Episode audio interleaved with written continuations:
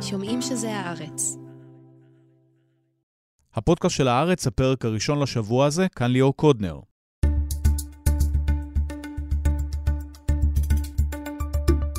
מה המחיר הסביר עבור שחרור 239 בני ערובה?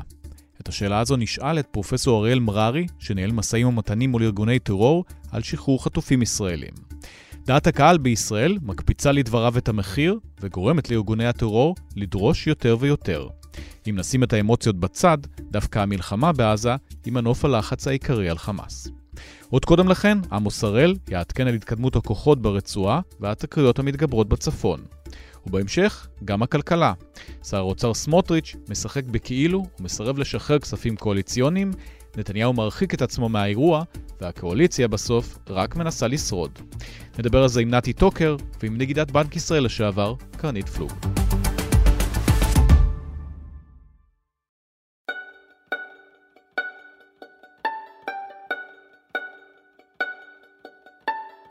המלחמה אחרי אירועי 7 באוקטובר נכנסת לשבוע השישי, שלום עמוס הראל. שלום ליאור. אז אנחנו מדברים כבר על יותר מ-40 הרוגים בצד של צה"ל, וגם על אלפי מחבלים הרוגים, וצה"ל מתקדם לאט לאט לתוך uh, עזה, אבל מה המטרה ומה אנחנו צפויים לראות השבוע? אנחנו סביב 40 הרוגים בפעולה קרקעית, יש כמובן, uh, היו מאות הרוגים ב-7 באוקטובר עצמו, ויש uh, שישה הרוגים לצה"ל בעימותים uh, uh, עם חיזבאללה בלבנון. המטרה די מוצהרת, צריך לא להיגרר אחרי חלק מההכרזות הרשמיות. המטרות של המלחמה, כפי שהן נוסחו על ידי הקבינט לצה"ל, מדברות על פירוק היכולות הצבאיות, הארגוניות והשלטוניות של שלטון חמאס בעזה, בעצם שלא יהיה חמאס אה, מתפקד כשהסיפור הזה אה, ייגמר, אבל זה כמובן ייקח עוד זמן. אנחנו רואים אה, פעולה מאוד מאוד נמרצת, אינטנסיבית, דברים שלא חשבנו שיקרו, גם הפלסטינים לא חשבו שיקרו, עם טנקים שמתמרנים עמוק אה, בתוך המערכים של חמאס, בתוך העיר עזה, זה כבר לא פעטים ולא שום דבר אחר.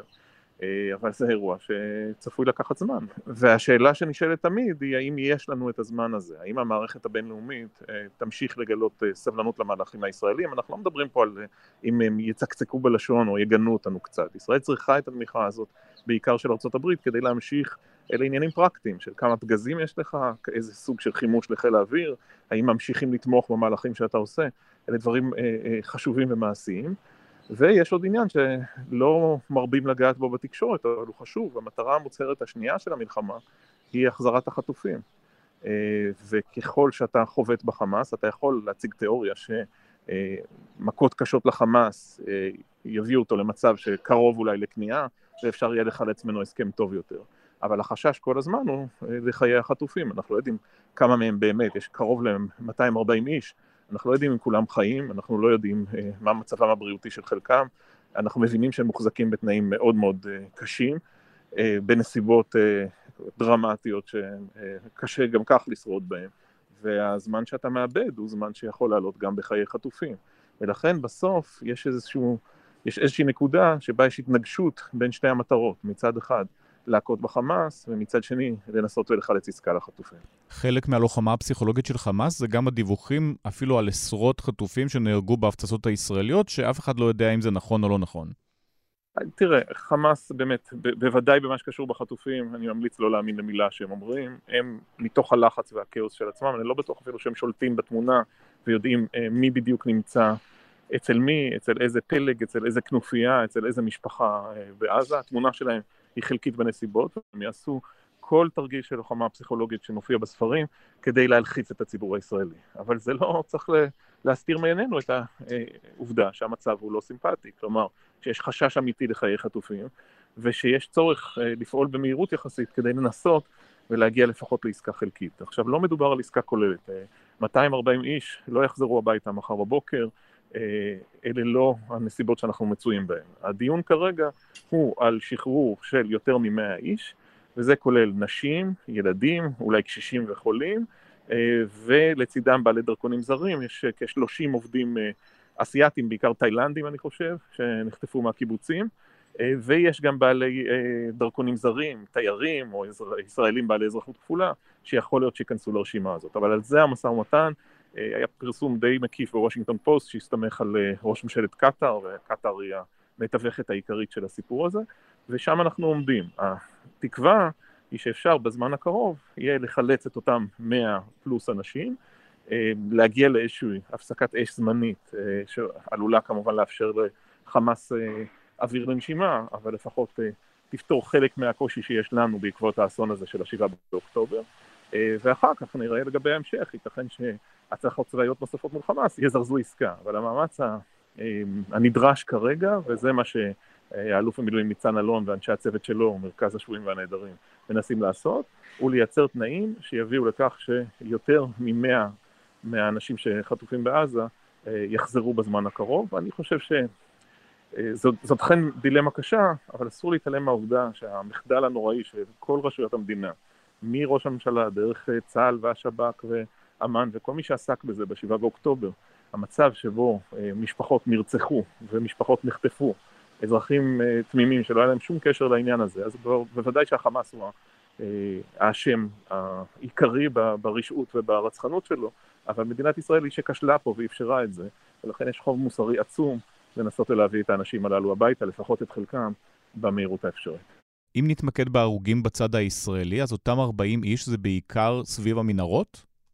אה, לא רק, מה שראינו בהתחלה היה שהיה קשה יחסית להיכנס, הייתה התנגדות קצת יותר חזקה של חמאס, אתה זוכר את אותו אירוע של פגיעה של מה שכנראה היה טיל נ"ט בנמר, בנגמ"ש ממוגן של צה"ל. שם היו הכי הרבה הרוגים. ראי... כן, בסך הכל ראינו מאז אה, את המערכות הללו של אה, מעיל רוח זה נקרא, שמגינות מפני נ"ט, אה, עושות עבודה נהדרת, ממש מאות פגיעות שנגמרו יחסית באבדות קטנות של צה"ל.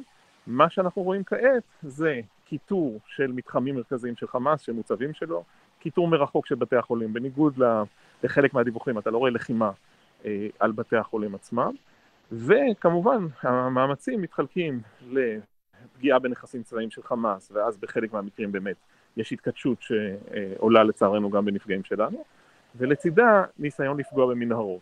עכשיו, השיטה שבה זה עובד, כשאתה יכול, אתה מפציץ כמובן מהאוויר ומביא לנזקים אה, לא קטנים, אבל חלק מהעניין הוא היכולת על הקרקע לזהות כשיוצא מחבל מתוך פיר של מנהרה ומשגר אה, אה, RPG, לפעמים מרחק של כמה עשרות מטרים לעבר כוח צה"ל, אתה מזהה ששם נמצאת מנהרה שלא ידעת עליה ואז אתה מתחיל לטפל בה.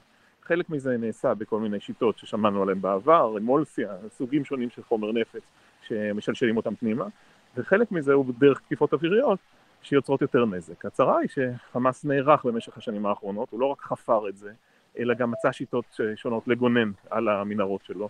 אנחנו מדברים על מאות קילומטרים, ולכן גם אם אתה מכניס פצצה מאוד אפקטיבית, עמוק מאוד מתחת לאדמה, לפעמים זה יכול להסתיים בזה שהרסת כמה עשרות מטרים של תוואי, זה לא שחיסלת את מערך המנהרות של חמאס. אבל כן, חלק מההתכתשות היא שם, וחלק מהיכולת של חמאס לצאת מעל האדמה היא בדיוק דרך אותם טירים של מנהרות, ואמרנו גם בשיחות קודמות, הסיפור פה הוא לוחמת גרילה. חמאס לא הולך ומתנגש עם צה"ל במקומות שבהם לצה"ל יש יתרון אדיר של המודיעין, של טכנולוגיה, של כוח אווירי, של כוח אש של אה, טנקים ונגמשים, אלא מעדיף למצוא את אותה נקודת תורפה ושם לפגוע. האירוע הקשה של סוף השבוע, עם אה, ארבעה צנחני מילואים מחטיבה 551 שנהרגו בבית חנון ועוד אה, מספר רב של יחסית של פצועים, קורה באמת בסריקות אחרי מנהרה כזאת. כלומר, מגיעים לתוך בית חנון, מאתרים פיר שיוצא סמוך מאוד למסגד, וכשמתכננים למלכד את הפיר כדי להרוס אותו, בעצם יש מלכוד נגדי של חמאס, ואז הפיצוץ הוא יותר גדול, ושם אה, אה, נופלים מ"פ וחיילים נוספים. אלה סוג האירועים שאנחנו לצערנו אה, עלולים להיתקל בהם, כיוון שזו באמת לוחמה בשטח בנוי, בשטח הרוס, מאוד קשה להגיע פה לתוצאות סטריליות, זה לא סטרילי בכלל.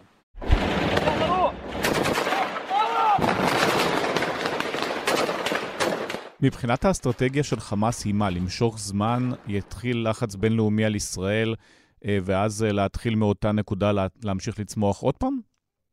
אז היה מאמר מאוד מעניין בשבוע שעבר בניו יורק טיימס, שבו בכירים בחמאס דיברו בפעם הראשונה על השיקולים האסטרטגיים שלהם. והאמירה שם הייתה, אנחנו רצינו להפוך את המצב במזרח התיכון, זה לא איזה סבב, רצינו לשנות את המצב מהיסוד, ולייצר מצב שבו אה, עוברים בעצם למלחמה פרמננטית, למשהו קבוע, שאיתו אנחנו גוררים את כל הזירה הפלסטינית, ובתקווה הם קיוו גם את העולם הערבי וגם את הציר השיעי הרדיקלי, כלומר חיזבאללה, החות'ים ואיראן. אנחנו רואים שזה הצליח להם באופן חלקי, ועכשיו הם הסתבכו. זאת אומרת, בסוף, עוד מאמר, תרשה לי לצטט את אלוף בן, אני לא חושב שזה כרוך באיזה בונוסים מבחינתי, אבל הוא בשבוע שעבר ניסח מאוד יפה את האירוע האסטרטגי שקרה פה, והוא שבנוסף לפגיעה ולניסיונות להשמיד את שלטון חמאס וכולי, בעצם השינוי הגדול שהתחולל פה הוא אותו מהלך ישראלי שמכריז על צפון הרצועה כאזור סגור לאזרחים, דורש מאזרחים לרדת. אנחנו יודעים שיותר ממיליון כבר ירדו, או קרוב למיליון, רוב האוכלוסייה האזרחית הפלסטינית התפנתה, ואתה מבין שכל מה שקורה מצפון לנחל עזה, לא יגורו שם אזרחים בזמן הקרוב. ישראל תמשיך להילחם שם בדרך כזאת או אחרת. האזור הרוס כמעט לחלוטין, יש שם נפלי פצצות כך שיהיה קשה, אפילו אם אתה הולך על איזה תרחיש של אה, שקט, יהיה קשה מאוד לפנות את הנפלים הללו תקופה ארוכה.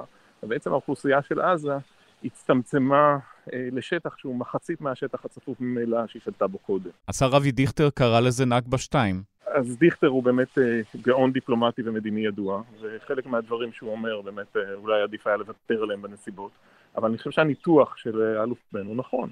זה מה שישראל עשתה פה בפועל.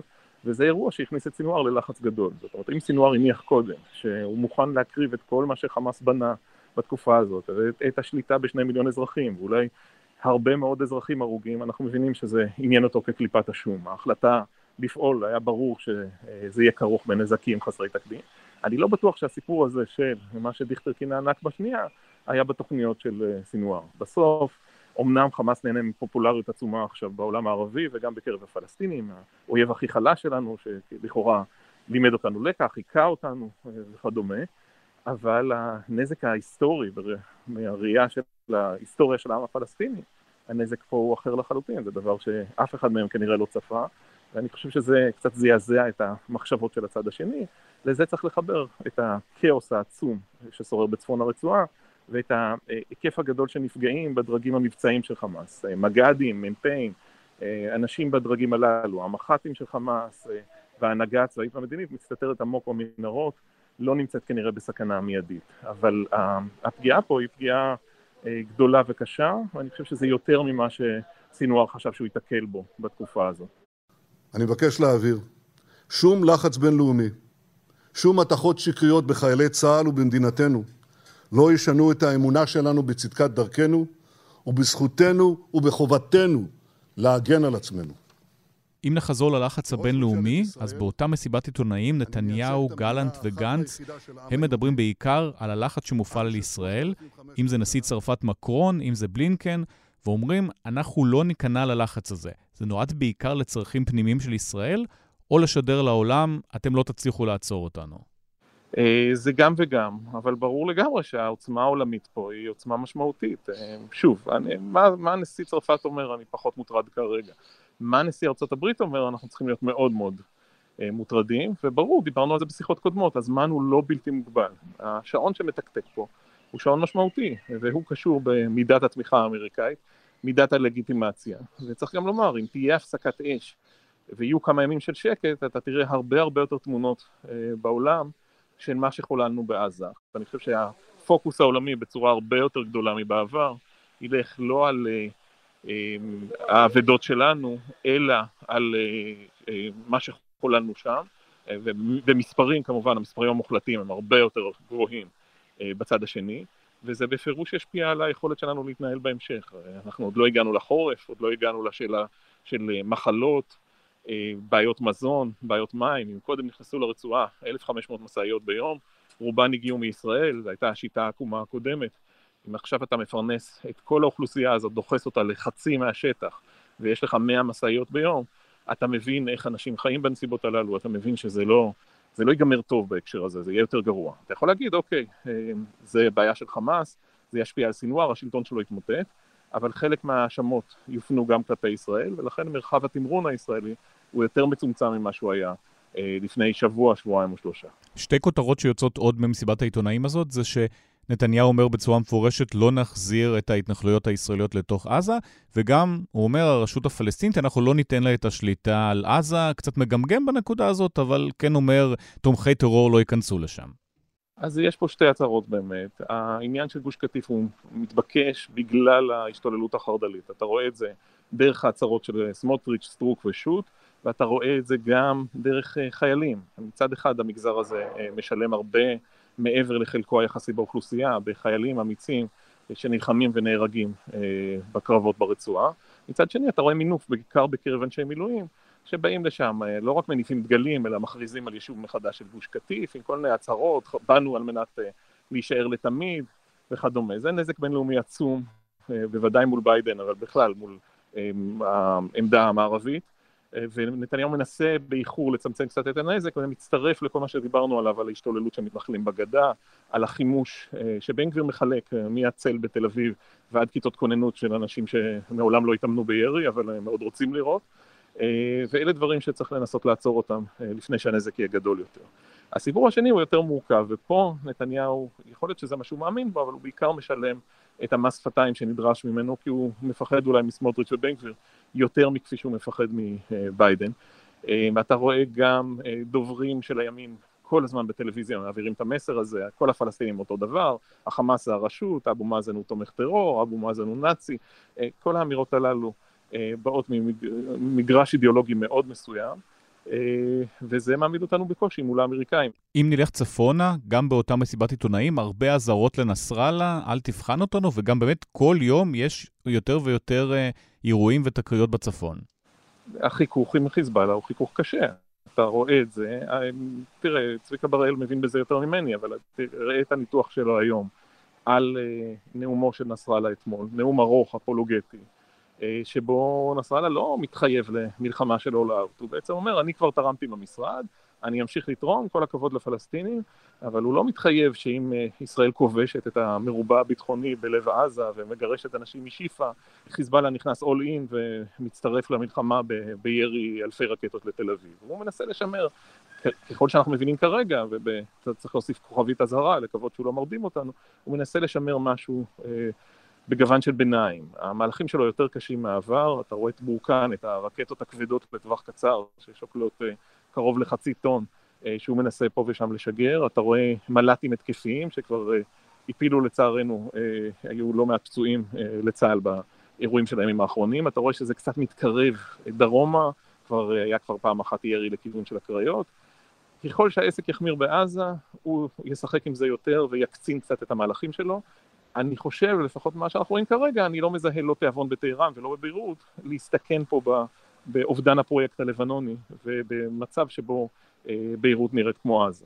אבל זה על חבל מאוד מאוד דק, ובעיקר קשה מאוד לשלוט בתגובות. ישראל תקפה אתמול, לפי הדיווחים, איזשהו משגר של טילי נ"מ, 40 אה, קילומטר מהגבול. זה כבר, כשאתה לוקח 40 קילומטר מהגבול בכיוון השני, אתה כבר מגרד את אה, אזור חיפה והקריות, ולכן המשחק הזה של המשוואות הוא משחק מסוכן, קשה להרגיש אותו בטוח לגמרי.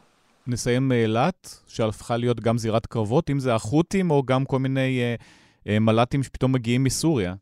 כן, זה מורכב. תראה, הם זיהו את אילת כאיזה מרחב, אתה עוד זוכר את זה ממלחמת המפרץ הראשונה, מרחב בטוח. אנשים אה, הולכים לאילת כדי להרגיש רחוק מכל הסיפור הזה. במקרה שלנו גם אה, עשרות אלפי אה, פליטים אה, מהעוטף הגיעו לשם, אני חושב שאפילו תושבים מהצפון. אז קודם כל החות'ים זה במרחב ההתעניינות והאפשרות שלהם לפעול, 1,500 קילומטרים או יותר, ראינו כמה ניסיונות שרובם סוכלו בהצלחה, אבל המהלך המעניין באמת בימים האחרונים הוא שני מל"טים לפחות ששוגרו מסוריה, מתברר שזה בכלל חיזבאללה, נסראללה הודה בזה בעצם בנאום שלו אתמול בעקיפין. ישראל הגיבה בהפגזה, בהפצצה בחומס בצפון סוריה ושבעה אנשי חיזבאללה נהרגו. זה מעלה את מניין ההרוגים של חיזבאללה לקרוב ל-80 מתחילת העימות, יש עוד עשרות מחבלים פלסטינים שנהרגו בפעולות של צה"ל, אה, ואנחנו פה באירוע אחר, גם אילת גם מתכתבת עם ההקשרים האחרים, גם ההקשר הלבנוני, גם ההקשר האזורי עם אה, תימן והחות'ים, זה, זה משחק שלם, זו לא מלחמה רב-זירתית, אבל אנחנו הכי קרובים אה, שהיינו אי פעם, רף אחד או שניים מתחת, למשהו אזורי מורכב. מה שקצת מנחם אותי או מרגיע אותי זה באמת, אתה לא רואה תיאבון איראני גדול. הם קצת הופתעו מכל הסיפור, חמאס ברח להם קדימה היום המתקפה הזאת, וכרגע לפחות, יכול להיות שאני טועה, אני מקווה שלא, לא נראה שהאיראנים מוכנים להתאבד על הדבר הזה ולהתנגש עם האמריקאים, אה, בגלל האופן שבו סינואר אה, הכניס את האזור כולו לתסבוכת. עמוס הראל, תודה רבה. תודה רבה לכם.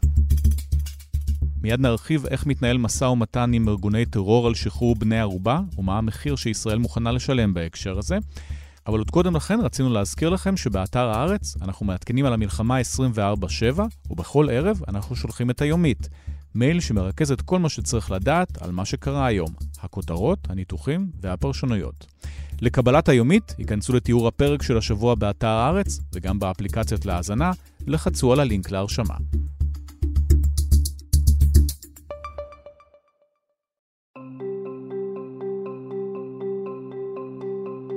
239 חטופים עדיין נמצאים בידי חמאס בתוך רצועת עזה.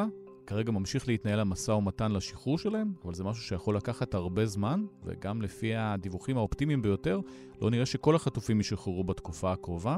איתנו פרופסור אריאל מררי, מבכירי חוקרי הפסיכולוגיה של הטרור, ואחד האנשים אה, המנוסים בישראל בנושא הזה של אה, חטופים. שלום. שלום. עד כמה החמאס תכנן לחטוף כל כך הרבה אנשים, ואת הזהות של האנשים שהוא תכנן לחטוף? אין לי ספק שחמאס תכנן לחטוף הרבה אנשים. זה מופיע בעצם כבר בפקודות שנמצאו, פקודות שקיבלו הפושטים שנכנסו לקיבוצים. זה היה מתוכנן מראש, הורו להם לחטוף כמה שיותר. אין לי עדות שהורו להם לחטוף במפורש תינוקות, למשל. אבל uh, אני מניח שללא ספק הם uh, חטפו במכוון אוכלוסייה שהיא רגישה מבחינת uh, דעת הקהל הישראלית. כשהמטרה העיקרית של החטיפה לא הייתה שחרור אסירי חמאס או אסירי פח"ע, אסירי טרור בכלל שאנחנו מחזיקים, אלא המטרה המיידית והחשובה ביותר הייתה לעכב ולמנוע עד כמה שאפשר את אה, פעולת התגמול הישראלית, את הפעולה הצבאית הישראלית שחמאס אה, צפה בוודאות שהיא תתרחש. נסביר, אם מראש לוקחים גם ילדים, גם אה, תינוקות, גם נשים וכל כך הרבה אנשים, אז צה"ל יתקשה להיכנס לתוך פעולה בעזה, וכל דבר שהוא עושה בעזה עלול לפגוע באותם חטופים, אז יהיה לחץ של דעת הקהל הישראלית למתן את זה.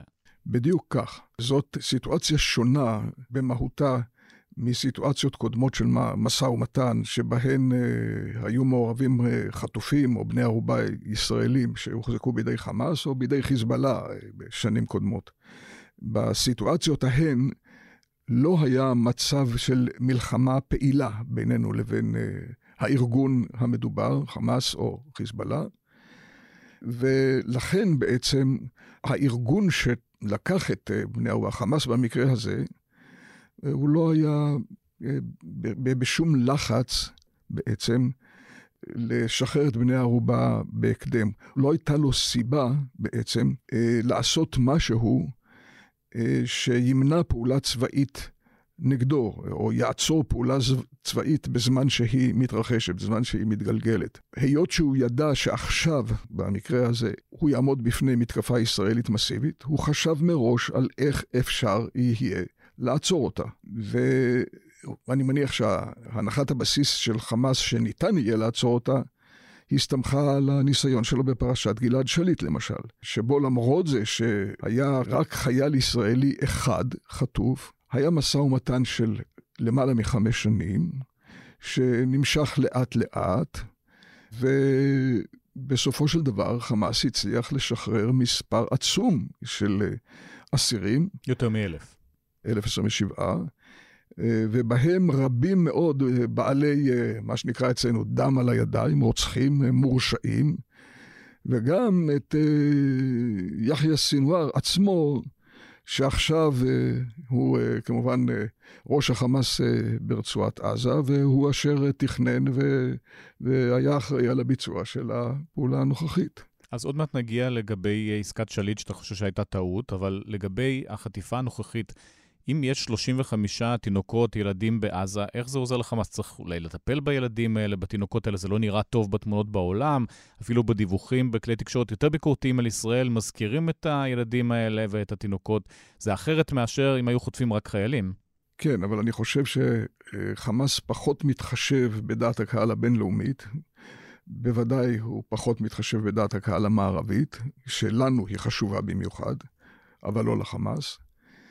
והוא אה, יכול לשער, אני חושב בביטחון אה, גבוה, שדעת הקהל הישראלית תהיה הרבה יותר רגישה לתינוקות חטופים, לנשים חטופות או לקשישים, אבל בעיקר לתינוקות, לילדים, לפעוטות. אה, ואם במקרה שליט היה לחץ ציבורי עצום עם הפגנות ושביתות שבט והבן של כולנו, אם זה היה המצב כאשר היה חייל חטוף אחד, איזה לחץ ציבורי יהיה כאשר ישנם תינוקות, נשים, סך הכל 240 אה, בני ערובה, והארגון, אני מניח, הנהגת הארגון, סינואר, כל האנשים ששותפים לו בהחלטות, יכלו להניח שהלחץ הציבורי העצום הזה יצליח לעצור את הפעולה הצבאית. ואומנם אפשר היה לראות אה, מיד אה, לאחר החטיפה והטבח הנורא ברצועה, עם כל הזעזוע הנורא מהתוצאות של החטיפה, אפשר היה לראות אנשים נבונים, מנוסים וחכמים, באמת חכמים, אה, יושבים מול מצלמה בטלוויזיה, בכל הערוצים, ואומרים, החטופים זאת המטרה הראשונה של, אה, של, אה, שלנו עכשיו, של מדינת ישראל צריכה קודם כל לפעול לשחרור החטופים. השבת חטופינו היא יעד מרכזי של המלחמה. היעד הזה נמצא בראש סדר היום שלי ושל חבריי כאן. אנחנו עושים את הכל מבצעית ומדינית בכדי להשיב את הבנים והבנות הביתה. יש לנו משימה עליונה, גם לנצח במלחמה וגם להחזיר את החטופים לביתם. גם נתניהו, גנץ וגלנט אה, שינו את הטון. בהתחלה החטופים כמעט לא הוזכרו, במסיבות העיתונאים האחרונות או בהצהרות לתקשורת יותר ויותר מדברים על זה, גם מבחינת מטרות המלחמה. אחת מהן זה שחרור החטופים, אחת המרכזיות שבהן. נכון, הבעיה היא שזה לא ניתן לביצוע בעצם. אי אפשר באופן מציאותי לפעול קודם כל לשחרור החטופים, להביא לשחרור החטופים כולם, ואחר כך להתפנות לנו למלחמה. זה פשוט לא ניתן. ואני חושב שהחמאס בנה על כך אה, בהיגיון רב. למה זה לא ניתן? מפני שהחמאס לא מתכוון בשום אה, סצנריו לקחת אה, אחרי הפסקת אש קצרה, נניח אפילו שבוע, כן? החמאס לא מתכוון לשחרר את כל בני ערובה, ולקבל את כל האסירים אה, שאנחנו מחזיקים בכלא. אין לו שום אינטרס לעשות את זאת. כי יש לו מגן אנושי שיעזור נגד פעולת צה"ל. בדיוק, הוא מעוניין קודם כל, המטרה הראשונה, יותר חשוב לחמאס אה, לחטוף אנשים כדי שהם ישמשו לו כמגן. כי אחרת הוא יודע שהוא יוכחד, פעולה צבאית ישראלית, אם היא תהיה נחושה, גם אם היא תעלה לנו בקורבנות, בחיילים אה, שאנחנו מאבדים תוך כדי הפעולה, עדיין אין ספק שצה"ל יוכל לחסל צבאית את החמאס, ועל זה החמאס נלחם. לכן הוא צריך את בני הערובה, ולכן אין לו שום כוונה להחליף קודם כל את, את בני הערובה בתמורת כל האסירים כפי שדורש החמאס, ואחר כך אנחנו נטפל בחמאס צבאית. זה פשוט לא ניתן, כי חמאס לא ישחרר את כולם במכה אחת, אלא טיפין טיפין. הוא מעוניין הרי להמשיך את המצב של הפסקת אש עד כמה שהוא יכול, forever מבחינתו, ולכן הוא לא יסכים בשום מקרה ובשום תסריט להחליף את כל החטופים במספר, לא משנה איזה מספר אסירים אנחנו נהיה מוכנים לתת. למה ארבע חטופות כן שוחררו אפילו בלי תמורה משמעותית מישראל? אני חושב שהחמאס ראה את זה כמתאבן. חמאס פועל בצורה מתוחכמת מבחינת uh, לוחמה פסיכולוגית. הוא uh, רואה את הטלוויזיה בישראל, הוא קורא את העיתונים, אני מניח שהוא שומע את הפודקאסט הזה עכשיו גם. הוא יודע שישנן הפגנות, ואני חושב שהוא שמח שישנן הפגנות, כי זה יוצר לחץ על, ה, על הממשלה.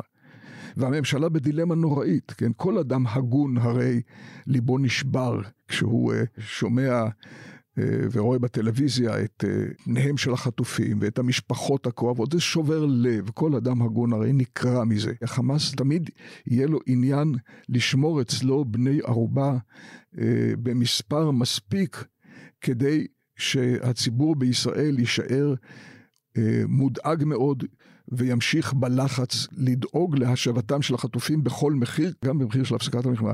והחמאס כנראה אה, סבור, אני חושב שבצדק, שאם תיפסק הלחימה, אה, כל שבוע הוא משחרר מספר בני ערובה, יש לו הרבה, יש לו 240. תיפסק הלחימה. אפשר למשוך זמן.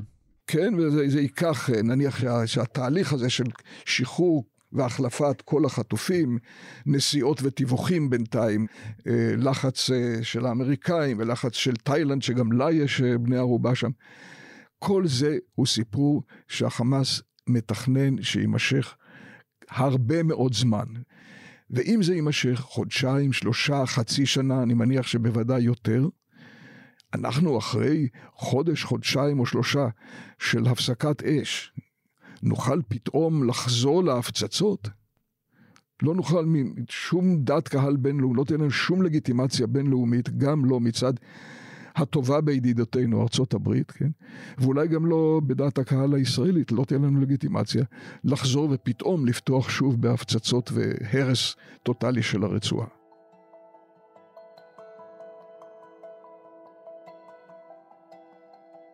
לדעתך ישראל צריכה להשלים שהחטופים ובני הערובה האלה לא חוזרים?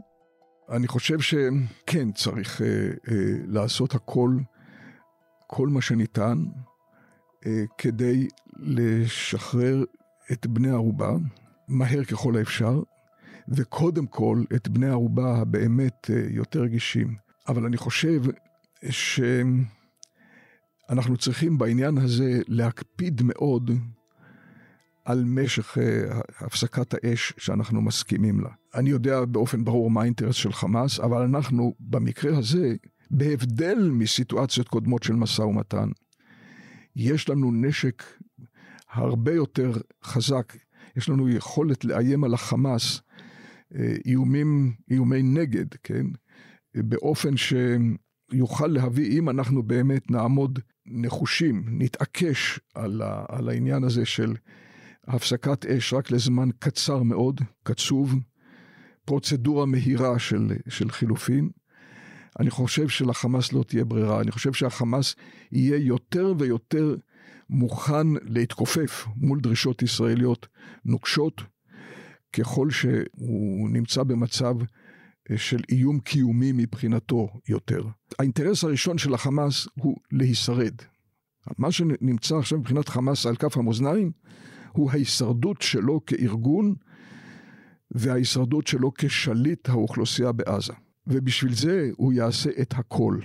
אני לא יודע אם נוכל לשחרר את כל בני ערובה, אני מניח שהחמאס גם אה, עלול להשתמש, ככל שהוא נמצא יותר במצוקה, עלול להשתמש בבני ערובה אה, גם בצורות אכזריות אה, במיוחד כדי, כדי להגביר את הלחץ עלינו, למשל להודיע על חטופים ישראלים שנהרגו כתוצאה מהפצצות צה"ל או מפעולות ישראליות צבאיות אחרות. כבר עכשיו הם עושים את זה. הם כבר עושים את זה, והם יכולים אולי גם כדי לייצר עלינו לחץ פסיכולוגי שקשה מאוד מאוד לעמוד בו, גם לצלם ולהפיץ את התמונות של ההרוגים, שאלה יהיו אנשים ספציפיים, עם שמות, עם פנים. ישנה אפשרות סבירה, לצערי הרב, שחמאס יעשה את זה יותר ויותר ככל שהוא יימצא במצוקה יותר גדולה. מבחינת הממשלה, ממשלת ישראל, שצריכה לקבל החלטות, זאת סיטואציה איומה.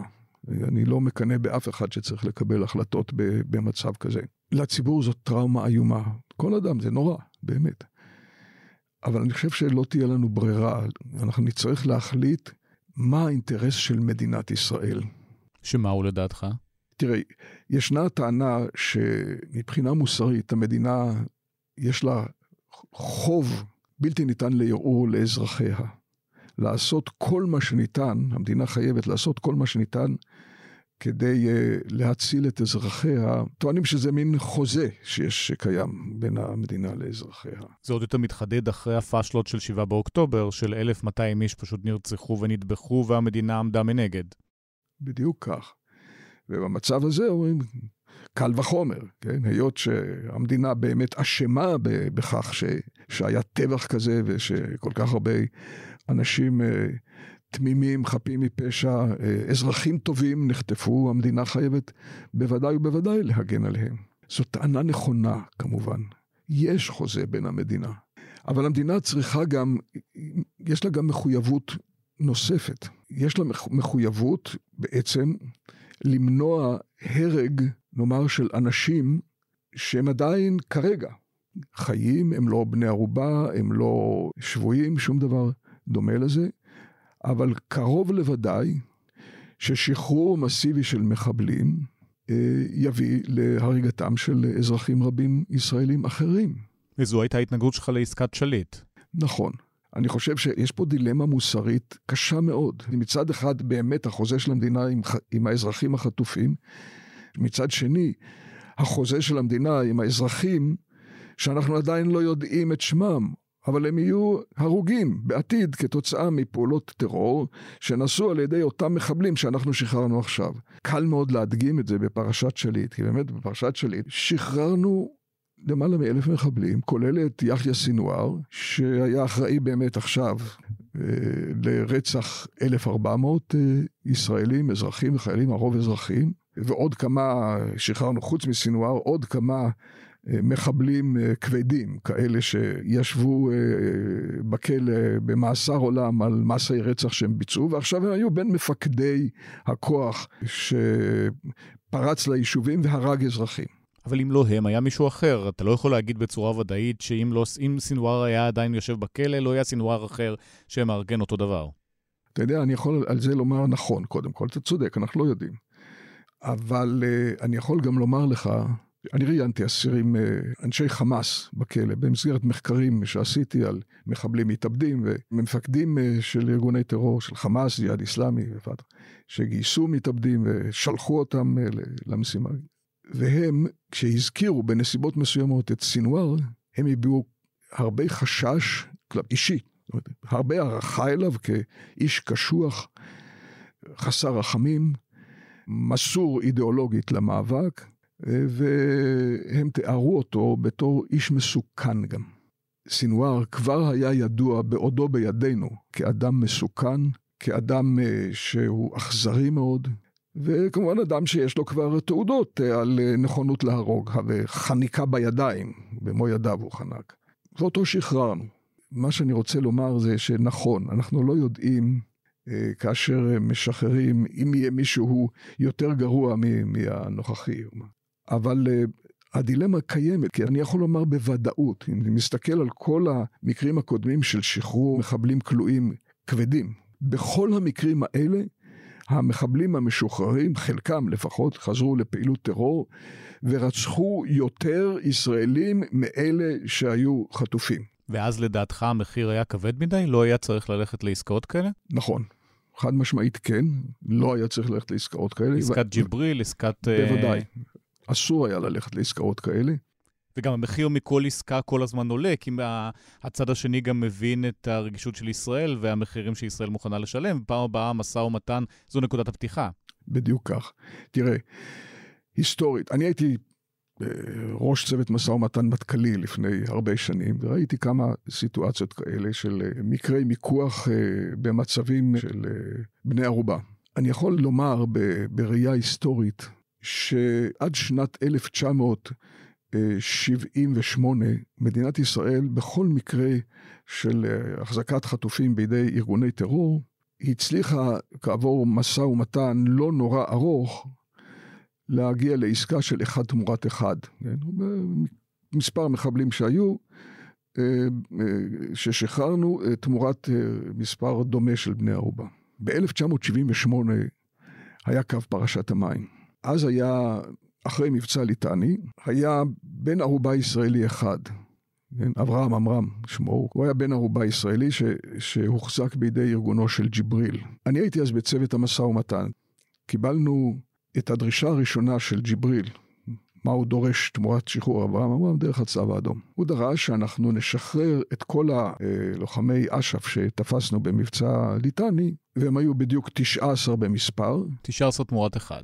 ועוד הוא אמר עוד שישה או שבעה מחבלים או מחבלות uh, כלואים שהם uh, במצב, uh, אני יודע מה, מצב בריאותי בעייתי, חולים, פצועים או מה, שנשחרר אותם. אז זאת הייתה הדרישה. לא אסירים כבדים, לא דם על הידיים. השאלה הייתה איך, מה עונים לו. בעיניי, באותו מצב, כאשר ג'יבריל דורש כך וכך, אתה צריך, וזאת הדרישה מבחינתו פתיח למשא ומתן, כן? הוא לא ציפה שאנחנו נגיד, יאללה, קדימה, זה, אנחנו מסכימים. זה המזרח התיכון, זה משא ומתן מזרח תיכוני. הוא ציפה שאנחנו נציע איזושהי הצעת נגד. ואני אמרתי באותו מצב, אין מחיר אבסולוטי לבן ערובה, אין מחיר שוק, כן? בשום מקום לא כתוב שבן ערובה אה, ישראלי אחד שווה אה, אלף מחבלים או מאה או אחד. הניסיון שלנו היה אחד תמורת אחד. מה ידרוש הצד השני, כן, כשהוא בא, הוא ידרוש מה שהוא חושב שאנחנו נהיה מוכנים לתת, ויוסיף קצת כי זה משא ומתן וצריך בהתחלה לדרוש יותר. אז מה שצריך לעשות, זה אנחנו צריכים לענות, במקרה הקונקרטי ההוא חשבתי, בסדר, יש לך בן ערובה ישראלי אחד, ואנחנו נשחרר מחבל אחד מאלה שתפסנו ב... ואז יש משא ומתן. הוא רוצה את התשעה עשר פלוס אה, חמישה, ואנחנו אומרים אחד, ואז המשא ומתן מתכנס, אז יש לו גם סוף, זה לא משא ומתן שנמרח forever. אז אנחנו נגיע בסוף, חשבתי, שחרור של אברהם אברהם תמורת התשעה עשר, שאותם ממילא לא, לא הייתה סיבה להעמיד למשפט. ראש הצוות אז אה, אמר לו, אני הולך על הגישה הג'נטלמנית. דהיינו, ג'יבריל אומר, הוא רוצה תשעה עשר ועוד חמישה, שישה אסירים אה, בכלא, אז נגיד לו, בבקשה, אנחנו מוכנים, אבל תדע שזה המחיר האחרון. אני אמרתי לו, ג'יבריל יצחק אם אתה אומר לו זה המחיר האחרון. מה, מה, מה ג'יבריל אומר? וואלה, אני, אה, אני דרשתי אה, דרישה שחשבתי שהם, שזה רק התחלה של מיקוח, והם ישר אומרים, כן, הייתי צריך לדרוש יותר. עכשיו נקודת הפתיחה שלי הרבה יותר טובה. בדיוק כך. ואז הוא יכול אה, להעלות את המחיר? בוודאי שהוא יכול, אז הוא יעלה אותו. אה, והוא באמת העלה. ובסופו של דבר, המשא ומתן גם נמשך הרבה יותר, זה לא היה משא ומתן מתכנס, אלא משא ומתן פתוח. הוא העלה עוד ועוד ועוד ועוד, עד שהוא השתכנע שזה המחיר המקסימלי שהוא יכול לסחוט באותה שעה. שהיה מחיר מטורף. הוא מחיר של 78 אה, מחבלים שפוטים, אני עשיתי אז חשבון, שחררנו 2,800 שנות מאסר, אם אתה מחשב מאסר עולם, כ-30 שנה שחררנו 2,800 אה, שנות מאסר. אז ככה הגענו לנקודה הזאת שעכשיו תמורת ה-239 חטופים מדברים על שחרור כל האסירים הפלסטינים בבתי הכלא בישראל? זו הדרך? נכון, כן, כן, כן. בעקבות הפרשה הזאת, אה, היו גם אה, מקרים אה, נוספים כמובן, שגם בהם השיקול האמוציונלי, שאפשר להבין אותו באמת, התגבר על, ה, על השיקול הרציונלי, נוצר אתוס במדינה, שכוונתו הייתה טובה באמת. כוונתו הייתה, נבעה ממקום של רגש, של אהבה, של סימפתיה, של הרגשת מחויבות לחטופים. זו הרגשה שכל אחד מרגיש, גם אה, אני. אבל האתוס הזה הוביל להחלטות שגויות. כך לא מנהלים משא ומתן עם ארגוני טרור.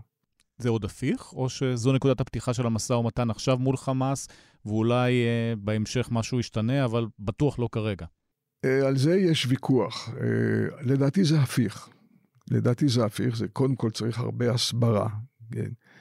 כי התגובה האינסטינקטיבית של הציבור בישראל, כולל אנשי תקשורת, שהם בעצם מעצבי דעת קהל, משפיעים מאוד על דעת הקהל, התגובה הטבעית היא להגיד, אני רוצה את, את אחיי או בניי החטופים פה, עכשיו, בלי שום תנאים, אני מוכן לשלם הכל. זאת תגובה טבעית. אבל זה לא טוב למשא ומתן. זה רע למשא ומתן, וזה, באופן פרדוקסלי זה מעריך מאוד את משך המשא ומתן. מפני שלמה אה, פרשת שליט נמשכה אה, חמש שנים? א', כי לא היה שום לחץ על חמאס אה, לשחרר אותו. עכשיו יש לחץ, עכשיו זאת סיטואציה שונה כי החמאס חנוק, כן? אבל אז לא היה שום לחץ, אז הוא יכול למשוך את הזמן, מה אכפת לו? החמאס צוחק, פשוט צוחק. הוא אומר, אוקיי, שיעלה הלחץ, ב... נקבל יותר אסירים, ולכן זה נמשך בגלל שהרגלנו את החמאס למשא ומתן פתוח כזה, שאנחנו בעצם מוכנים אה, מראש, למה בעצם מישהו צריך לחשוב שאנחנו צריכים לשחרר אסירים שפוטים, אה, רוצחים וכך הלאה? כי החמאס השתכנע שאנחנו מוכנים לעשות את זה. איך הופכים את, ה... איך הופכים את האתוס הזה? על ידי הרבה מאוד הסברה. פנימית. פנימית. אה, אני חושב לתקשורת יש פה תפקיד קריטי, ממש קריטי, כי התקשורת בעצם לא רק מעצבת את דעת קהל, היא גם מייצגת את דעת הקהל מול מקבלי ההחלטות. מאין יודע, נניח, ראש הממשלה או שר הביטחון או מי שמחליט בסופו של דבר אם לשחרר אה, אלף או אלפיים או ששת אלפים אסירים או לא? על פי מה הוא פוליטיקאי. אה, הפול, הפוליטיקאים האלה חושבים שהם יודעים את עמדת הציבור לפי ההתבטאויות של התקשורת. יש גם קצת סקרי דעת קהל, אבל בעיקר מה שיוצר את הלחץ הפוליטי המיידי זה עמדת התקשורת. אז לתקשורת יש פה תפקיד קריטי, שכמובן צריך, אי אפשר להתעלם מהצד הרגשי. כולנו, אני, אין אדם שאדיש לזה. אבל צריך גם להכניס את השיקול הרציונלי בעניין, בעיקר מפני שהוא, השיקול הרציונלי יכול לקצר מאוד את משך החזקת בני ערובה. אז מהבחינה הזאת דווקא הפעולה הצבאית בתוך עזה זה המנוף הכי גדול על החמאס כרגע. ללא ספק. ללא ספק. זאת ככל שכוחות צה"ל מתקדמים והמלחמה נמשכת והחמצן של החמאס נגמר, ככה המחיר אמור לרדת. נכון. כן, כן, אני חושב שבינתיים זה לא קרה, אבל כן, כן. אני אומר, לדעתי, אין שום ספק שזה יהיה התהליך. המחיר ירד ככל ש... החמאס ירגיש מאוים יותר. במקרים הקודמים, החמאס לא היה צריך לשלם מחירים תמורת החזקת בני ערובה. עכשיו יש מחיר להחזקת אה, בני ערובה, ואת המחיר הזה אנחנו צריכים להדגיש ולהיות מספיק קשוחים כדי שהחמאס יבין שאנחנו women business. אריאל מררי, תודה רבה. תודה.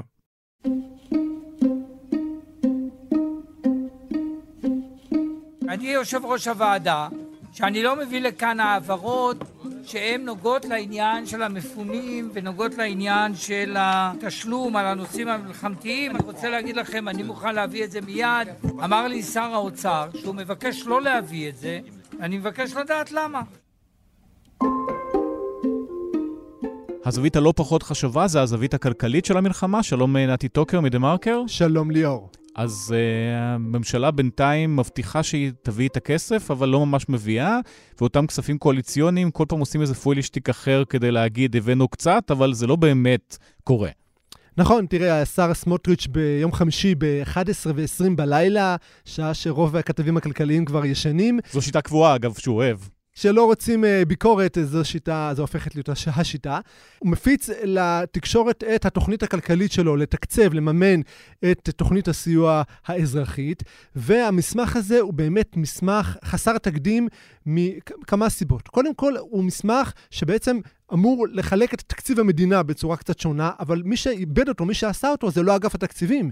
יש אגף שלם במשרד האוצר, שזו הסמכות המקצועית שלו, זה הידע שלהם, זה גם התהילה שלהם, ההילה שלהם כאנשי המקצוע שאחראים על תקציב המדינה, יש להם יכולת לעמוד מול כל המשרדים ולנהל את התקציב נורא בזהירות. אותם פקידי אוצר מפורסמים שדיברנו עליהם שנים. שם אותם בצד, הם לא רלוונטיים, הם הגישו תוכנית, תודה רבה, שם אותם בצד, לקח סמוטריץ' את האנשים שלו, הקים כאילו צוות משימה, ולמעשה זה אנשי לשכתו, בעיקר המשנה למנכ"ל ישראל מלאכי, אדם שיודע קצת לשחק עם אקסלים של תקציב המדינה, בעיקר כשהוא רוצה לנצל אותם לטובת העברת תקציבים אה, להתנחלויות ולגרעינים תורניים. האיש הזה הוא זה שגיבש בעצם את הצעת התקציב הנוכחית, ואת זה סמוטריץ' מציע אה, ומפיץ לציבור, אבל זה לא רק המחלוקת עם הסמכויות הזו שבעצם סמוטריץ' מרסק את דרגי המקצוע, כשיורדים לתוכן, גם התוכן עצמו באמת תמוה. אני מדבר עם אנשים בתוך משרד האוצר, אנשים בכירים שאמורים לדעת מה אומר המסמך הזה, והם לא מבינים אותו. אבל הם לא באים מפוזיציה כי שמו אותם בצד, ואולי התוכנית בכל זאת אה, מחלקת כסף בצורה יחסית מהירה, תראה, קלה.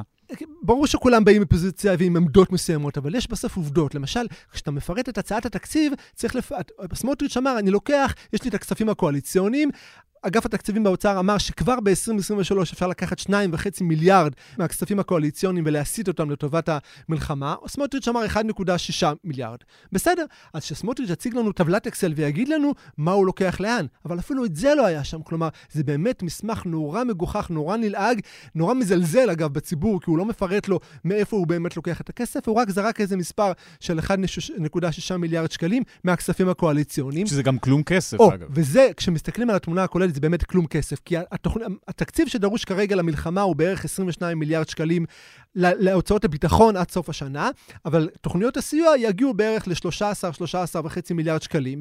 אגף התקציבים באוצר אמר, רגע, רגע, רגע, יש לנו את הכסף הזה, במקום לפתוח גירעון ולהתחיל להיכנס לחובות ולשדר לחברות הדירוג שאנחנו ככה מסתבכים ואולי יורידו לנו דירוג, אנחנו צריכים לנהל מדיניות מאוד אחראית ולנסות לקצץ כמה שאפשר עכשיו. אגף התקציבים אמר שאפשר לקצץ כבר 6 מיליארד שקלים בתקציב עכשיו, וחוץ מזה אמר אגף התקציבים, רגע, רגע, עוד שנייה זה 2024, בדרך כלל כשעובדים על תוכנית תקציב אה, לשנה קדימה, עובדים עליה כמה חודשים קדימה, אתם רוצים בכל מקרה לשנות את 2024, 2024, בואו ניקח, נערבב את שני התקציבים, את 23-24, וניקח מ-2024 תקציבים כבר עכשיו לתוכנית הסיוע, כדי שלא נגדיל את הגירעון. סמוטריץ', אגב, בתמיכת כמה אה, אגפים בתוך האוצר, אמר, לא, לא, לא, אני מפריד. 2024, אלוהים גדול, נראה מה נעשה שם. 2023, אני מגדיל את הגירעון בצורה חדה, שזה צעד מסוכן, וזה בעיקר נראה כמו כוונות זדון של סמוטריץ'. העובדה שהוא משאיר בצד את 2024 על כל הכספים הקואליציוניים, מיליארדים, מיליארדים לישיבות ולמוסדות החינוך שאינם מוכרים ו- ולגרעינים התורניים, העובדה, ש- העובדה שהוא כרגע לא נוגע בהם, מעידה על כך שהוא באמת רוצה ככה לשחק ב-20... אחרי, ביום, שש אחרי המלחמה, הוא כנראה רוצה להמשיך לשחק את התמרון הפוליטי שלו ולדאוג לכך שיהיה לו מספיק כסף בצד אה, לשמן את גלגלי הקואליציה. אם אנחנו מסתכלים על 2024, שזה בעצם עוד חודשיים איתנו, יש איזו היערכות למה יקרה אז, או שכלום וסמוטריץ' מחכה לתחילת השנה ואז ייזכרו בזה? אז ברמת ההצהרות, סמוטריץ' אומר, נביא תקציב חדש ל-2024, סדר עדיפויות חדש. ביחד הכל... ננצח. בדיוק, והמון uh, שימוש במילים באהבה, ואני לא מסתכל על פוליטיקה, והמון uh, מעטה של לאומי, ככה פטריוטיזם, ובתכלס שיודעים, בואו ניקח מה הוא עשה ב-2023. ב-2023 הוא לא נגע למשל בתקציבי אופק חדש לרשתות הפרטיות, לעמותות החרדיות שמפעילות את מוסדות החינוך החרדיים, וזה בעיה נורא קשה. העובדה שאתה לא מקצץ בכספים שנועדו למוסדות לימוד שאינם מלמדים, אינם מפוקחים, אינם מלמדים ליבה, המדינה אפילו לא יודעת מי המורים שם, איזה תארים יש להם. העובדה שבזה הוא לא נגע, עלולה להשליך גם על 2024. הוא ינהג כנראה באותה מידה, הוא ככה ינסה ככה לשחק עם כל הקלפים בידיים שלו, ולהמשיך לחלק את הכספים הסקטוריאליים למי שהוא רוצה. נזכיר, יש גם 200 מיליון שקלים שסמוטריץ' החליט להעביר ליהודה ושומרון. הוא טוען שזה להוצאות ביטחון. בארצות אומרים לי, אנחנו לא יודעים איזה הוצאות ביטחון פתאום הגיעו ל-200 מיליון. קופה קטנה. אז זה נראה כמו עוד תקציב לחזק את ההתנחלויות, חוסן, כל מיני, תחת כל מיני מעטה של מילים, בעצם המטרה היא סקטוריאלית לחלוטין. אז הזכרת כל הזמן את סמוטריץ', אבל יש עוד אחראים למצב הזה, גם ראש הממשלה נתניהו, שאף פעם לא אחראי, אבל הפעם לפחות רואה את זה וכן אה, רואה את הביקורת, וגם שאר החברים בקואליציה שרוצים לסחוט כמה שיותר ולקבל את הכספים שהבטיחו להם. כן, אז נראה לי בחוכמה, בעורמה פוליטית, צריך לומר, ראש הממשלה כרגע לא נכנס לתוך הקלחת התקציבית, הוא, הוא בהתחלה אפילו לא נכח בישיבות הקבינט המדיני-חברתי, פשוט התעלם מזה לחלוטין. אחרי זה, כשהתחילה הביקורת על כך שתוכניות הסיוע מתעכבות, הוא כן נכח וקצת אה, יעשה רעש, אבל באמת נתניהו אה, נסוג, והוא היום אה, מר ביטחון, כביכול, הוא לא מר כלכלה, הוא מנסה לפחות לשדר לציבור.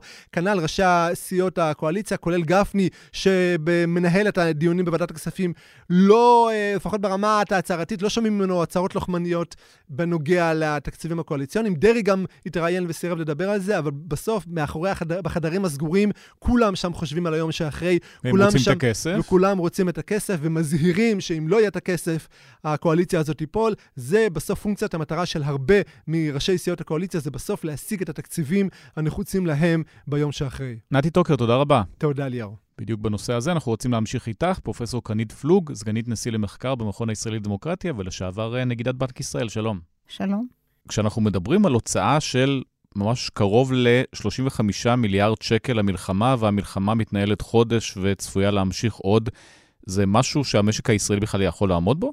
קודם כל, המשק הישראלי יכול לעמוד גם באירועים בהיקף מאוד גדול, אבל זה גם תלוי באיך נתנהל.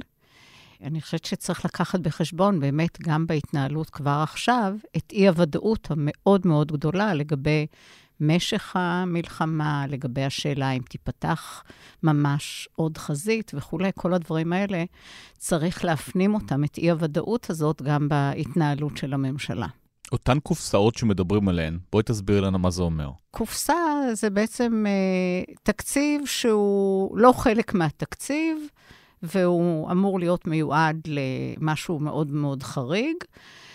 והוא סביר, נניח, אם אני חושבת על 2023, שהתקציב כבר כמעט נגמר, ויש איזושהי הוצאה מאוד גדולה עכשיו, סביר להגדיר איזשהו סכום שהוא מעל לתקציב. זה לא איזה ישראבלוף? זה בסוף גם קופסה מגדילה את הגירעון ומגדילה את החוב.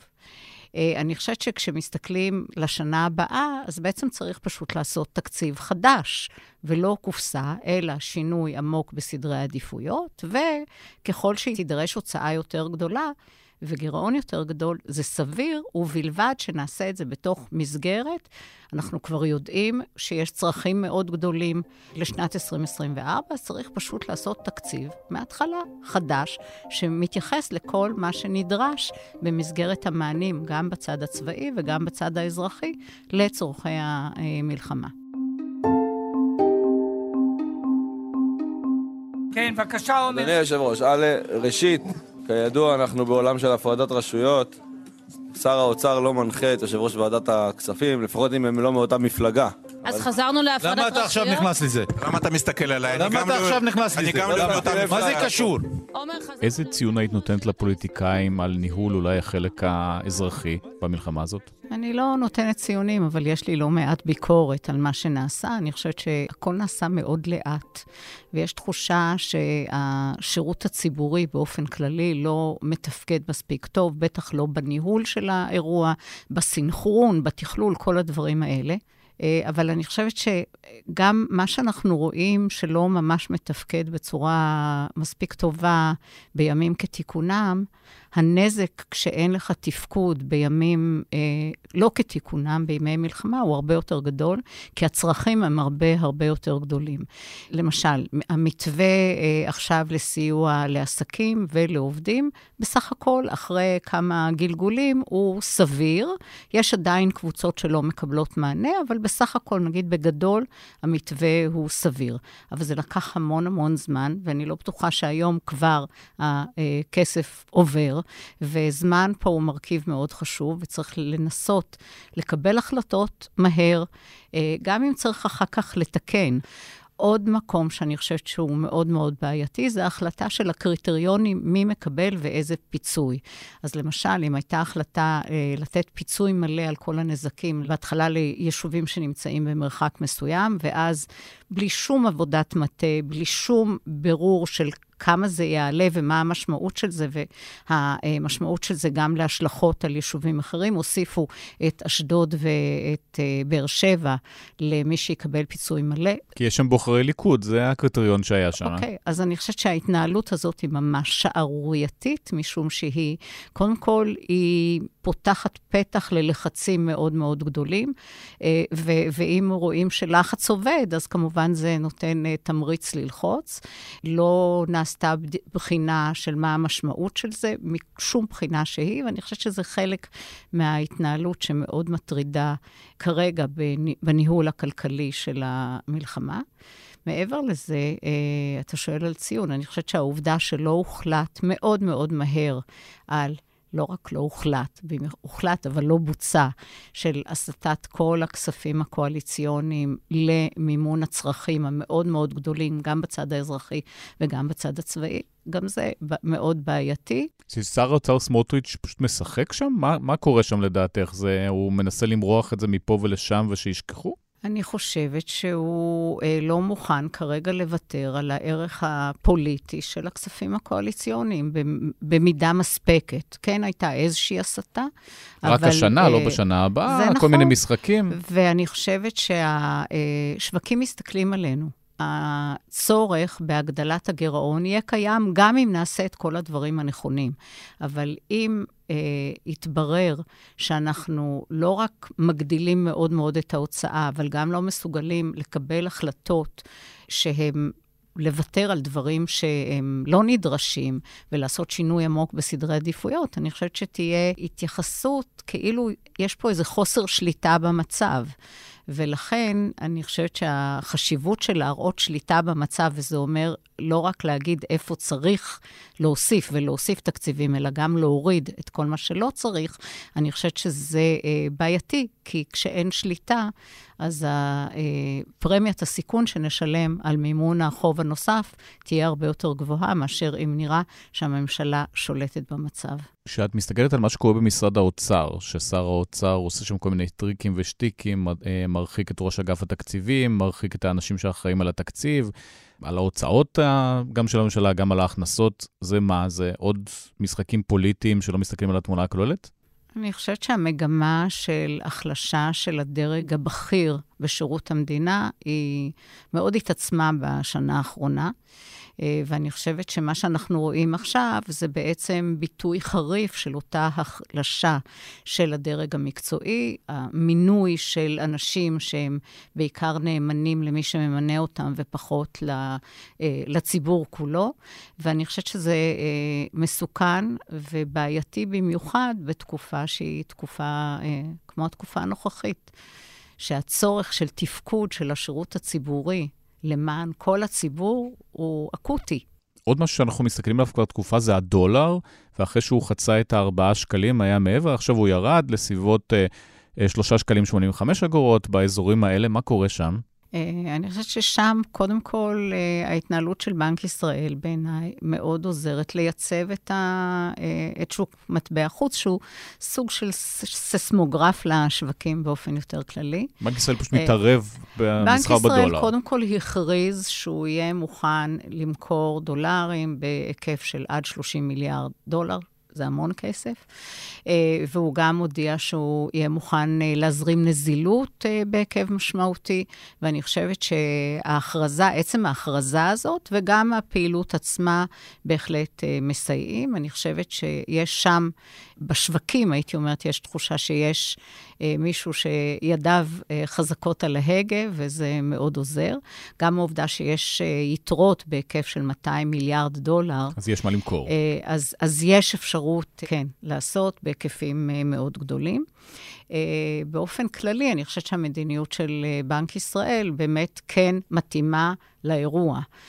וזה אומר גם ההתערבות בשוק מטבע חוץ. אני חושבת שגם היה נכון לא להוריד את הריבית, היה על זה דיונים, אבל בסך הכל העובדה שהריבית לא ירדה ולא הורחב פער הריביות בינינו לבין ארצות הברית גם בעצם סייע לייצב את שוק מטבע החוץ, ונעשות עוד כל מיני פעולות של uh, להקל uh, על אשראי לפי קריטריונים ברורים למי שנפגע ולמי שנמצא בצורך מאוד גדול. אני חושבת שבסך הכל נעשים הדברים הנכונים.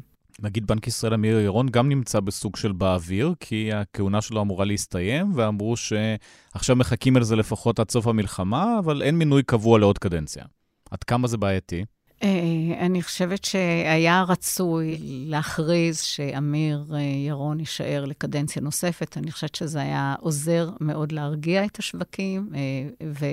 למה זה עוזר? תסבירי לנו. כי אני חושבת שאחד מהדברים שמסתכלים עליהם באופן כללי, גם השווקים, גם חברות הדירוג, זה עד כמה המוסדות של המדינה, המוסדות שצריכים להיות עצמאיים הם עצמאיים. ובנק ישראל הוא עצמאי, בסך הכל הוא הוכיח את עצמו בצורה מאוד טובה בפעילות שלו, גם בתקופה של הקורונה וגם עכשיו. גם העובדה שהנגיד בישראל הוא היועץ הכלכלי לממשלה, והוא אה, מבטא את עמדתו המקצועית, המאוד ממלכתית, בצורה מאוד ברורה. אני חושבת שכל הדברים האלה משרתים היטב את הכלכלה, וגם השווקים וגם חברות הדירוג מסתכלים על זה כך. ולכן, בתקופה... בתקופות, אה, במיוחד בתקופות אה, של זעזועים ובתקופות של אי-ודאות, הוודאות שהמוסד החשוב והמקצועי הזה שומר על מעמדו, על עצמאותו, אני חושבת שזה מסר מאוד uh, חשוב, ואני הייתי חושבת שזה המהלך הראוי והרצוי uh, בעת הזאת. אני גם חשבתי כך קודם, צריך לומר, גם לפני המלחמה היו לנו זעזועים מסוג אחר. ההפיכה המשטרית. Uh, וגם אז חשבתי שזה uh, uh, מהלך שהיה יכול uh, להיות מאוד מייצב, ואינדיקציה חיובית לכך שהמערכת הפוליטית, מאמינה בחשיבות של עצמאות הבנק המרכזי. הפגיעה שאנחנו רואים עכשיו בכלכלה הישראלית, בישראלים, 200 אלף ישראלים פונו מהבתים שלהם, הרבה אנשים לא הגיעו לעבודה, בתי הספר הושבתו. עכשיו קצת מתחילים לחזור לשגרה, אבל אותם 200 אלף איש עדיין לא יכולים לחזור הביתה, וגם יש טילים. אה, יש אה, חיילי מילואים שנמצאים בעזה, עד כמה הפגיעה במשק הישראלי תהיה עכשיו לאורך שנים ובמה זה יבוא לידי ביטוי? אני חושבת שמאוד קשה להעריך היום אה, מה תהיה מידת הנזק לכלכלת ישראל, כי יש המון דברים שאנחנו לא יודעים. יחד עם זאת, אם אנחנו לוקחים למשל את מלחמת לבנון השנייה כאיזשהו בנצ'מארק, ומעריכים שזה נניח יהיה נזק כפול ממה שהיה במלחמת לבנון השנייה. אגב, זה פחות או יותר מה שעשה בנק ישראל בתחזית שלו. אז סדר הגודל של הפגיעה בתוצר היא בערך בין חצי אחוז לאחוז השנה, ועוד סדר גודל כזה אה, בשנה הבאה. לא נורא. חושב, זה נכון, אני חושבת שאולי התחזית הזאת היא קצת אופטימית מדי, אבל אם נתנהל נכון, אם זה לא יהיה מאוד מאוד ארוך, אם הממשלה תעשה את מה שצריך, אני חושבת שהנזק יכול להיות בסדר גודל כזה, או אולי אה, קצת יותר, אבל נוכל להתאושש. עם כל המכות האלה, וגם עם מצב הרוח הכללי שהזכרת, יש דרך שישראל לא תיכנס למיתון, או שזה ודאי? אז קודם כל, ההגדרה של מיתון היא קצת אה, פלואידית. אני חושבת ששוב, אם אני מסתכלת על התחזית של בנק ישראל, אז מדובר אמנם בירידה משמעותית בצמיחה, אבל עדיין לא מיתון. אה, מיתון אפשר להגדיר כצמיחה של אפס לנפש, או צמיחה שלילית לנפש. אז אני חושבת שהסיכוי לכך שבשנה הבאה הצמיחה תהיה בערך אפס לנפש, הוא, הוא, זה בהחלט תרחיש אה, אה, אפשרי, אולי אפילו מכה יותר גדולה מזה, אז מאוד קשה להעריך. ושוב, השאלה הקריטית היא משך הזמן של הלחימה בעצימות הנוכחית, והאם נפתחת או לא נפתחת עוד חזית, ומה תעשה הממשלה. העלאות מיסים גם באופק? אני חושבת שבשלב מסוים סביר שיידרשו, בטח לא עכשיו, ובטח לא כל עוד המשק נמצא בשיעורי צמיחה ובהאטה מאוד גדולה. כי צריך להחזיר אבל... את כל ההלוואות האלה שאנחנו לוקחים. גם זה, וגם אני מניחה שאם מסתכלים לטווח קצת יותר ארוך, אה, תהיה עלייה בהוצאות הביטחון, לא זניחה, וצריך לזכור שגם לפני המלחמה, השירותים האזרחיים בישראל היו צנועים יחסית. ומה שאנחנו מוציאים על בריאות וחינוך וביטחון אישי ורווחה, כשמסתכלים על כל המצרף הזה, אנחנו נמצאים במקום, היינו גם לפני המלחמה, במקום הכי נמוך אה, מכל, מדינ, מכל המדינות המפותחות, מכל מדינות ה-OECD. אז גם לפני כן, אני חושבת שלא עמדנו בצורך לתת שירותים אזרחיים ברמה הנדרשת. אה, ואם אנחנו מוסיפים לכך גם איזשהו גידול משמעותי בהוצאה הביטחונית, אני חושבת שיהיה מאוד קשה לתת מענים אה, לכל הצרכים האלה בלי איזושהי העלאה במיסוי, אבל אני חושבת שזה לא יכול להיות עכשיו, וזה לא יכול להיות כל עוד הפעילות מאוד ממותנת, כי זה כמובן מדיניות שהיא מרסנת, ולא היינו רוצים לרסן מעבר למה שנדרש בעת הזאת. קרנית פלוג, תודה רבה. תודה לך.